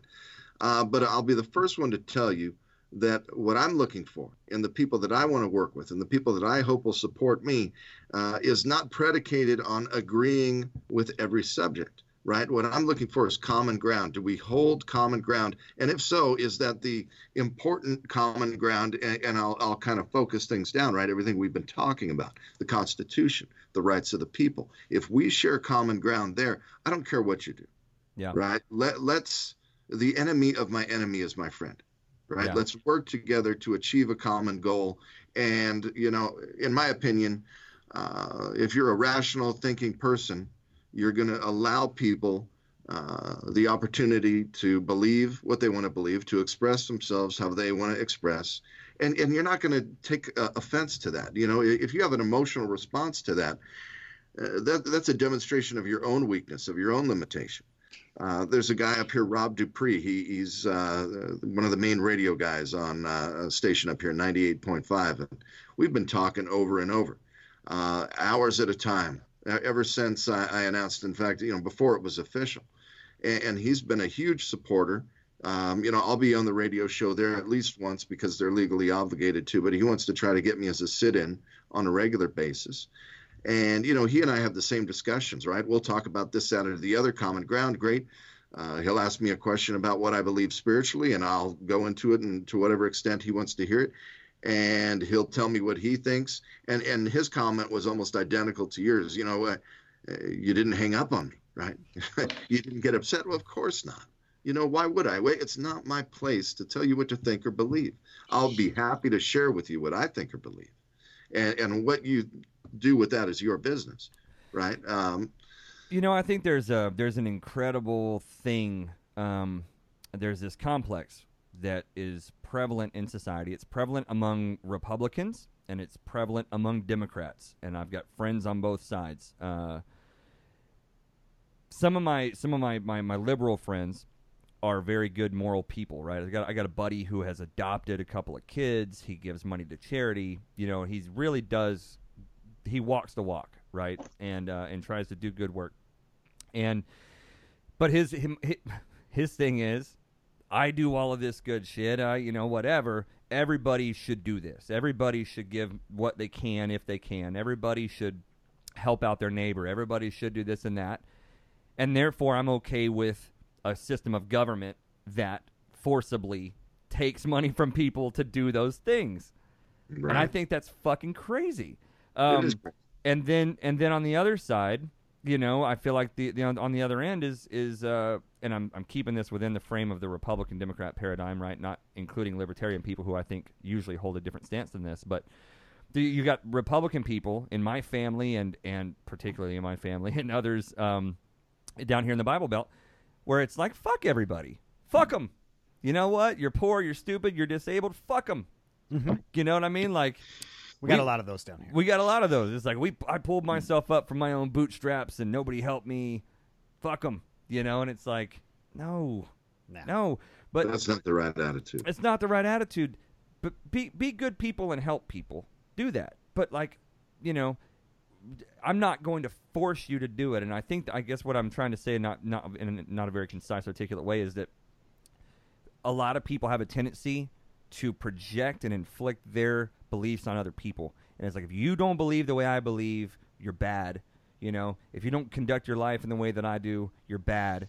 And there's just, I don't know, man, 80, 90%, 75% of the population does this. They mm-hmm. think this way. And so whenever I meet someone like you and you're like, hey, here's my Christian belief system. And I'm like, hey, here's my fucking weird cobbled together Eastern, Western spiritual mysticism type of thing. And you're like, fuck it, that's cool. You know, we can have a conversation. we can build lots of common ground. Um, how much better could the world be? Because that's really, that's really what you know. If you think about it, that's really the problem in this left versus right, liberal conservative paradigm is everybody's trying to enforce different fucking beliefs on everybody else. Right. You know what I mean? And it's it's um, you, you, you can't you, you don't win friends that way. Yeah, if I'm do is really walking the walk, you know, with regards to self determination and the rights of individuals, how could I take any other approach? You can't. No, you can't. Not successfully. not. That's it. That's it. You know, I uh, man, I love it. I love everything that you're that you're doing. You know, Appreciate I- that. What what's uh? So this is all the election stuff goes down in November. November 3rd, that's right. Yeah. Yeah, we need to get this war elephant on the road. Yeah, that sounds cool. That Um, sounds So what's really cool? All I got to do is buy a cargo van because LTC, the company I buy my armor from, um, they go out of their way to help me at every turn, and they have a vehicle armor division. And so I ran this by them. Look, this I'd like to build this, right? Um, uh, their response was no problem. We've got tons of panels back there. I'm sure we can set you up with whatever you need for free. Awesome. What a Love great it. bunch of people. You know, I was out there a couple weeks ago and I was talking to them and they asked me, uh, you know, who's your main customer? You know, who are you selling to? Um, and my response was, look, you know, I, I don't always know who's buying from me, but it's probably not a lot of cops these days because I've called them out. Uh, we've got issues there. It's certainly a, a number of uh, military personnel, but by and large, it's the average American, and it's their right. And I jumped right into uh, now, did you know I'm running for governor on a very strict pro constitutional zero tolerance for infringements campaign platform? You know, and they loved that. And that just, I had to lay my cards on the table in full. If I'm going to do business with these people, if I'm going to expect them to, uh, to really understand me and, and hopefully to get their backing across the board, I wanted them to know where I come from. And, and you know what? They're all in. And I love that. These are a good bunch of people. And here I'll get the elephant at, you know, a fraction of what it might otherwise, otherwise cost. I just Oh, want to go for a ride. Can I go for a ride? You bet. Absolutely. Well, and here's the coolest thing about it. You know, I'll use it for my needs throughout the campaign, but moving forward, uh, that van will be used exclusively uh, to transport Patriot VIPs wherever they need to go. Right? It's my donation to the cause. It's not coming out of campaign finance funds. It's not coming out of other people's pockets. This is something I'm paying for. And I'm not a rich guy. When I moved up here, I had a thousand bucks to my name and I don't have tremendously more than that now, uh, more than that, but uh, you know, and enough to do what I want to do. But I'm not a wealthy man, not by any stretch of the imagination. But I look at it like this: my help comes from above, right? My help comes from God. So uh, I'm I'm not afraid to you know go out on a limb and uh, put myself out there and say the things that need to be said or do the things that need to be done. And, and the van is just kind of an expression of all of that, right? Uh, we're free to do what we what we wish. I'm paying for this out of my own pocket uh, as a demonstration of my commitment to everything. I pay for a lot of this out of my pocket. How many people do you guys have in in Montana roughly? Uh, volunteers? No, I just mean in general. Like, what's your population? do you know what your population? It's, it's about a million people. That's crazy. Jeez. We're the fourth crazy. largest state in the union, and we've got I think it's just short of a million people. Yeah, when you were talking uh, about the van earlier, I didn't even think about the logistics of campaigning in such Yeah. a large state where it, the population is small and it's so spread out. I mean, Texas is huge, but we also have crazy interstates and highways, and you can Right. go 90 everywhere, and it's pretty easy to get around. But yeah. Well, the- what do we got? Four or five million people in Dallas, like the Metroplex area. Oh, easy. Yeah. You know what I mean? Four or five million people. We have suburbs with a half Right. million people. You know Mhm. what I mean? Just suburbs scattered everywhere. Um, I don't have any idea what our statewide population is, but probably 20 million people or something like that. Um, so I guess what I'm thinking here is so we we've we've got a million people in Montana we have to reach to do right. to We do, do. the Lord's work. Yes. Um, and uh, we're Historically, 260,000 votes will will win it. okay. 260. 260. Yes. That's no problem. You smash that. Yeah, we could do Oh, that. I'm hoping, you know, I, one thing is for certain, and this is what I want people to know and understand more than anything else. If I am elected, it will be a huge power play for the people, perhaps the biggest power play for the people in, in history, right? I mean, short of the Revolutionary War itself. But perhaps even more importantly, because we're fighting for that which we've already won and we stand to lose. And it is so critical that we take this step now, that we take these actions to ensure our way of life, not just for us, but for our children and it would be a huge power play for the people. And that's what I'm after. That's what my goal is to truly set the people free and restore their rights back to their original intent. And I think if the people can hear that message, just that little soundbite, they'll know who to vote for because finally they've got somebody that's looking out for their interest rather than their own. I love it. We'll make sure that as many people as possible hear that soundbite. Absolutely. Yeah, all day, all day. Ready for war, but not but not looking for it. we're ready, but That's we're right. not looking for it. You know, that's what it is. Calm down, Jim. Jesus. Sorry, Christ. I just get fired Calm up. down. Hey, this. you know what though? He represents the thoughts of a lot of people. There's a lot of young Mhm. people out there that are very frustrated, right? They're watching their future get stolen from out from under their nose. They're watching their government, their way of life, everything that their forefathers fought for being molested by a group of pedophiles, right? I mean, this is the reality of their situation, and they're ready to burn it all down. And what I'm trying to do by calling out all these things, whether it be, uh, you know, financial concerns or political concerns or you know issues related to the police and their handling of the citizens. These are all legitimate claims and what i'm trying to do is openly legitimize those complaints. If you don't do that you'll never have a functioning society and you will always have a segment of your society that feels disenfranchised and is ready to take whatever action is needed to rectify it. And we need to be able to do this in a way that does not put the, the most vulnerable members of our society at risk, which is exactly what would happen if we take things to a violent level. Yeah. We need to be looking out for the single moms with the little kids, the elderly, the disabled. These are the most vulnerable members of our society. If it was just guys like you and I on the planet, we uh, our, our votes would happen by way of fighting and warfare, and and nobody would think anything of it. That's just how it would be. Uh, but we've got other people we need to think about, vulnerable people who we're trying to protect, people we care about, people that quite honestly can't do it without us, right? And so that's what's so critical about doing things this way. Yeah. Yeah. We So- need to be be good stewards. Go, Jim.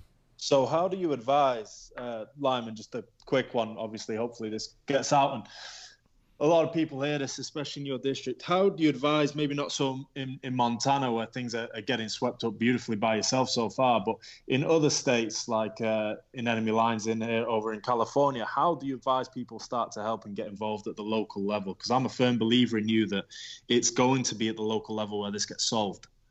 There isn't Right. going to be Well- any golding. There isn't going to be a massive swooping change uh, that covers the country. Everyone's going to have to fight for it individually in their own areas.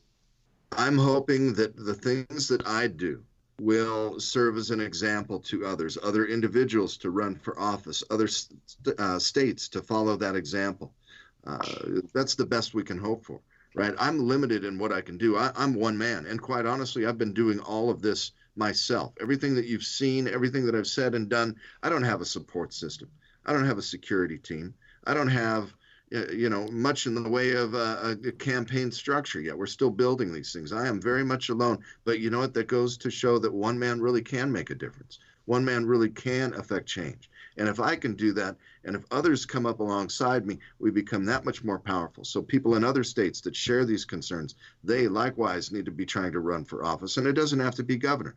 They can run for any viable office, whether it be mayor, city council. It doesn't matter. We need to fill the seats of power with people that know and understand and believe in the Constitution and are willing to put everything on the line to ensure its safety, not just for our generation, but for generations to come.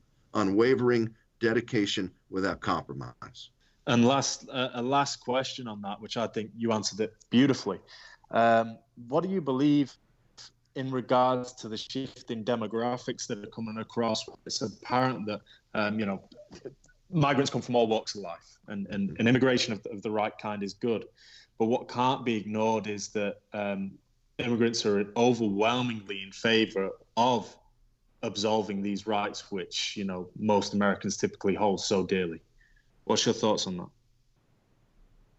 I'll be honest. If I were president, I would put a 20-year hiatus on all immigration. The borders are closed. We're going to get our house in order before we even consider doing anything further along those lines. That's what I would do, or at least what I would want to do. It seems the only logical solution. You know, we talked about drugs getting into the country, hard drugs, heroin, what have you. Um, there's only one way to control that, and that's with border controls. Right? That's one of the things I liked about Trump. And now I do have a heart for the people of the world that need help, that want a better way of life. There has to be another solution. One solution that I heard that I thought was great was work visas. Right? We mm-hmm. can bring these people in to work. We can provide them safety and security, financial prosperity, but we don't have to give them citizenship. We don't have to open the doors like California is doing and saying anybody that walks over the border gets health care at the cost of the taxpayers who are paying through the nose for it. The system is broken top to bottom, and only logic and reason is going to be uh, sufficient to save us. I completely agree with you. I mean, my, my position here was founded here solely based upon circumstance. As, as it were, my, I met my, my wife, she's San Diegan, and uh, she fell pregnant. And at the time, I, I had lost uh, my job back in the UK, which I hadn't really cared much for anywhere since leaving the, the military. Um, so I, I, didn't I didn't want her to be a, a, single mom in California raising a daughter of her own. And luckily, my green card application was you know processed much quicker. But now I want to. There's a lot of values I share in America. You know, the, the right freedom of speech and the right to bear arms being the most key and pivotal. Um, and I want to give back to the country. And you know, I want to help protect what uh, values like us as men really keep to the core of what we're about. So well, yeah, yeah it's, that's it's that's great. it. I mean, if you have, if you, I'm all about, I'm all about immigration, and I really, really am. Probably more so than anybody, even on this, on this, you know, on this call right now. Um, uh, being born and raised in Texas, I, I, I grew up with a lot of my friends that were illegal immigrants as kids. You know what I mean? Who were trudging through the desert with a backpack full of water. You know what I mean? For four or five days um, to get over here, and a lot of these guys I grew up with, and, and some of these guys, you know, still, um, you know, are, are in my life in different capacities. And, you know, you talk to them now about like how they got here, why they got here, what their life was like. And as a father, you know, if I was in a shithole place um, and there the, the cartels were decapitating people and hanging their heads on telephone lines outside of my mud hut – think I wouldn't fucking backpack up with my kids and carry them Absolutely. five days through the desert? Absolutely, yeah. You know, and this is the reality that a lot of these these people um, are, are, are coming from. Um, but uh, I talked to a buddy of mine, Felipe, and he's like, uh, he he he got here through the desert, and he said, yeah, we um, we waited five years for our our paperwork to get processed. We waited over there patiently. There, people were getting killed in our town all this terrible shit was happening, and over the years, I had friends dying, and then they just sat around and waited for like five years, and then they kicked their paperwork back for some stupid ass reason for a typo or something after five years of waiting, and he's like, "Fuck it," and he brought his family over here, and it's like America could be, but but by the way, a person who at least tried to do it the right way, and this is a guy who supports. Um, all the freedoms like Jim's talking about, right? Jim's an alien, but he came over here. He supports what we stand for. An and, alien. and, outer space. Yeah, from outer space, literally, and um, uh, anywhere that's not Texas is outer space to me. So, uh, I mean, you sound like you're from outer space, so I assume you are. But uh, I, you know, for me, I think that the the immigration thing is like we, y- you can't let people flood into the country and vote in your system. You can't do that. That to me, that you can't do. Um, but you also need to have uh, whatever it is. I'm, and I'm not even saying Lyman's idea of a moratorium on all immigration is like the worst idea. I'm not saying that, but like in my view, you just fix the fucking system so that it works. You know what I mean? It's like if you got a broken door to your building, just fix the door. You don't just board up the door. But let's fix it. Let's make it. Let's make that revolving door work better. Let's make the electric doors open automatically like they're supposed to. Or let's do whatever. But if there are good people that can come over here and contribute to the workforce, contribute to society, and if we got to pay taxes, they're paying taxes too. And but but but there there is to me it's insane to think that those people coming in from vastly different cultures, vastly different backgrounds and situations and geographies and, and all of that should come over here and immediately start flooding our political system. I don't I don't think that that should be I don't know what that should look like exactly, but I don't I know that that's not healthy in any natural sense. That's a strategy of the Democrats because Right. they know overwhelmingly these people will vote Democrat across the board without understanding the issues or really for that matter caring because you know the goal is that they get something out of it, right? And so Yeah. therein lies the problem. Um, you know, it's it's not so much about uh, bringing in immigrants, but it's about giving them citizenship and, and equal say in, in our nation, right? That's certainly something that the founding fathers would have taken issue with if they could see the issues we face today. And, um, you know, I think somewhere in there, the answer is, well, as it usually is, right? Somewhere in the middle. Um, and, and I think that maybe that, that middle position is to allow people to come in without giving them citizenship, without giving them the right to vote, without giving them a ridiculous amount of benefits at the cost of the American people. Like you say, you got a father down there living in a mud hut with uh, cartels killing people. Yeah, get that guy out of there. Get them Yeah. all out of there. Um, you know, uh, let me take it a step further. And, you know, look, sometimes I'm a little bit of a hothead, but here's the thing. If I was Trump, uh, I'd be waging war on the cartels. I don't care if Mexico likes it. I would be absolutely obliterating these people off the face of the earth. They're murderers, they're scoundrels, they're criminals of the highest order. I, I would simply, you know, uh, drone them into oblivion. Now, again, you know, You know the I problem like with this the yeah, I love him. but- I love him, man. But the reality is, if they if they drone the shit out of the cartels, they're gonna kill a lot of CIA operatives. oh God, isn't that the truth? Well, you know what? They've got it coming. If that's the case, they've got it coming. Yeah, yeah. You know the most. Uh, And no mercy for that. no, the what, who was it that said like the most dangerous thing about marijuana, or the only way you're gonna die from marijuana, is that uh, if it falls out of an, a CIA drug plane and hits you on the way down. Yeah, that's probably Joe true. Rogan, I think, is who that was. It's accurate. I can't remember. Yeah, the only way you die from marijuana is if it falls out of a CIA drug plane and hits you in the head on the way down. Yeah. And that's I- an honourable cause for the for the military, right? Going back to all these, uh, you know, the, the people in the truth-seeking community and the woke community that always think it's somewhat used for nefarious purposes. That would be a, a war I would happily be willing to wage, as if is if, as Lyman stated there, if Trump just said, "Listen, wage war on the cartels," I'd sign up tomorrow. You guys, listen. And- there's a. Go ahead, Jim.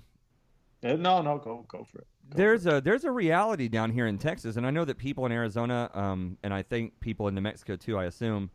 Um, uh, my girlfriend and I, a couple years ago, we were going to meet up with JC in El Paso, and we had my camper and my truck. And before we went to El Paso, we were headed to Big Bend, uh, which is a, a beautiful national park and a state park in West Texas. Uh, Texas has this big panhandle thing, and um, uh, it's called Big Bend, and the uh, the Rio Grande River has a big bend, and it's beautiful, and there's canyons and all this stuff. We're driving down there in broad daylight, and about 50 miles this side of the border, like in the heart of Texas, 50 miles in, we pass a Mexican army per- armored personnel carrier laden with Mexican troops hanging off of this thing with automatic weapons and body armor and all this shit, a big Mercedes uh, APC, and just drives right past us. It was terrifying. This is on U.S. soil. This is 50 miles inside of Texas Wow. and we're terrified because we um uh I used to have a friend who who uh, was um uh, worked border patrol down in uh, Laredo, which is right on the border. There's Nuevo Laredo on the Mexican side and Laredo. So in here in Texas, we have cities that are literally cut in half by the border. So a lot of people don't realize that. We have like El Paso and um, what's right across the fucking border from El Paso? It's Juarez. We have Juarez and El Paso. Isn't it Juarez? Yeah, you don't know. Or Matamoros. Matamoros. No, Matamoros is down in Brownsville, but that's another Yeah. one too. So we have Matamoros and Brownsville, right? And it's basically one city that's cut in half by the border. And you have people that work on one side and travel across the border every single day and live over there and all that stuff. But anyway, um, this buddy of mine uh, it would show me pictures and tell me stories, and and and um, they would they would bust um, they would bust do a drug bust, and they would pick up thousand pounds of cocaine or, or or pot or whatever. This is like 10, 15 years ago, and they would bust you know a thousand or twenty thousand pounds of this shit, and they would start bringing it back to the to the sheriff's office or to the uh, border patrol office, and the fucking Mexican army would come into up into Texas and and and pull over the border patrol at gunpoint and steal the drugs back for the cartel. And this would not make the local news. Mm-mm. You know, but this this guy finally stopped working down there. He said, "Man, it's fucking ridiculous. There's That's there's no crazy. support. It's obvious that the government is is complicit in this. The government's not giving us the support, and they're not listening to us. Then the cartel is looks like the cartel has basically been directed: do not kill the border patrol agents, but you can hold them at gunpoint and steal the drugs back for the cartels or or the Mexican army. The Mexican army is coming into Texas." Stealing drugs back from our border patrol and from our sheriffs and our, our city. Yeah, see, that's an act of war. There's only one way to respond to that. Yeah, 100%. 100%. But it, these are the kinds of problems that are not being talked about on, on any political stage. And I, I get as Governor of Montana, this is not really your fucking Uh, problem. no, it, it matters to me, and believe me, I'll talk about this. You know, this is a big issue. Uh, The, the things I'm talking about don't just affect Montana, right? I mean, this affects all of us. And, and my concern is not limited to just Montana. I mean, what you're telling me right now uh, literally makes my blood boil, right? You know, I, I told you before, I'm a hothead at times. Uh, yeah, okay. Right now, you got me a little bit fired up because that is something that I can absolutely not tolerate in any way, shape, or form. It sounds like, honestly, everybody needs an elephant right about now. yeah. Uh, and it's Juarez, by the way. I looked it up. Yeah, Juarez and El Paso seem to be, you know, essentially one big city split down the middle. Um, I cannot even, for the life of me, believe how insane something like that is. And, and you know, to hear you tell me that that's what's happening, that is a major problem, and that's something that we need to uh, bring to the attention of the American people quickly. Well, well, why don't we? Uh, well, as a country, why don't we pull out the Americans out of the 300 or so military bases across the world and actually put them on the ground defending our home, rather There- than having this invasion coming in? There you go. I mean, if there's if there's one thing that I that I could agree on that the uh, that the federal government should be here for, and one function that they should perform, it's it's the security of our fucking borders. That's like the one thing I think that I'm on board with. Is yeah, haven't you seen that that Iran wants war? Haven't you seen that? Did you see how close they put their country to all those U.S. bases? those bastards Yeah, they, sticking their country right next to our bases like that. Those fuckers. And you know what? Going back to Dan Crenshaw and you know the the war hawk style, uh, neoconservatives really came out in full force in the Republican Party when all that went in the air. In fact, the Conservative Party and the Democratic Party were equally united in their uh, happiness for another potential war, Yeah, which has since calmed down. Right, and, and and meanwhile, as a Texan going on vacation with my girlfriend and my dog and pulling a camper, I'm I'm I'm genuinely have every reason to be worried that I'm going to get fucking mobbed by the cartel or by the Mexican army. You know what I mean? And uh, friends of mine who are serving on the border patrol are, you know, are are getting held at gunpoint because by the Mexican army, 15 miles inside of the Texan border. Uh, so that the Mexican army can recapture drugs that were stolen and taken back to their masters at the cartel. Um, it's it's there should have been a massive response to that before they ever got back to the border. Didn't make the Mhm. local news. Didn't make the local news. And if you want to have any question, that should that should remove any question that the government is complicit in this, Right. because it's it's it's it's all all of this information is is suppressed and, and not and not released. But I mean, you can go down to Laredo. It's on I thirty five. You can take it right down through Austin. Go down to the border and just go to Laredo and hang out at the hotels, hang out at the bars, hang out at the truck stops, and just see what goes on. And the cartel run Laredo just as much as they run Nuevo Laredo on the Mexican side. The cartels run it, and um, you know, your your people are constantly, literally being decapitated and being vivisected alive and left on the streets and you know um, fastened to the sides of buildings to send messages to people who, you know, if you live in in Texas as a Texan American person down there. Um, you you know that you you are not ever going to speak to the police about anything because the Mexican army or the Mexican cartels will kill you inside of America and they will there's no accountability there's no repercussion it's the fucking wild west and um, that kind of stuff matters to me you know because that stuff uh, it's in my home state and you see uh, a lot of policy and a lot of legislation and a lot of a lot of chitter chatter and, and noise and static about border control and is it is is the border control being handled well? Is it not being handled well? And it's like you motherfuckers never come down here and look because if you did, there'd be no question. And there's a lot of things that we could be putting our effort into that's like like Jim said, we got we got troops in 300 different military bases all over the country, but I've you know, we got people, our own people, back home being held at gunpoint by the Mexican army.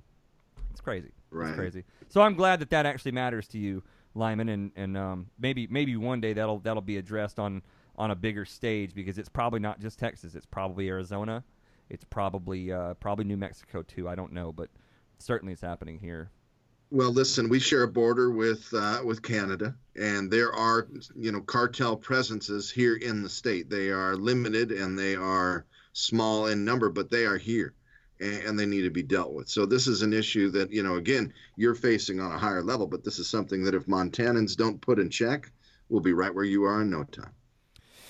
Well, thank God we've got somebody uh, really trying to represent the people, and I believe, um, just to put on record my endorsement for Lyman Bishop for the governor of Montana, and um, you know I think that that's uh, that you're you're a champion of the people. You're here to be a conduit um, for for the will of the people, and to be a, a, a voice for your people there in Montana, and for people around the rest of the country, even aliens like Jim, and um, you know.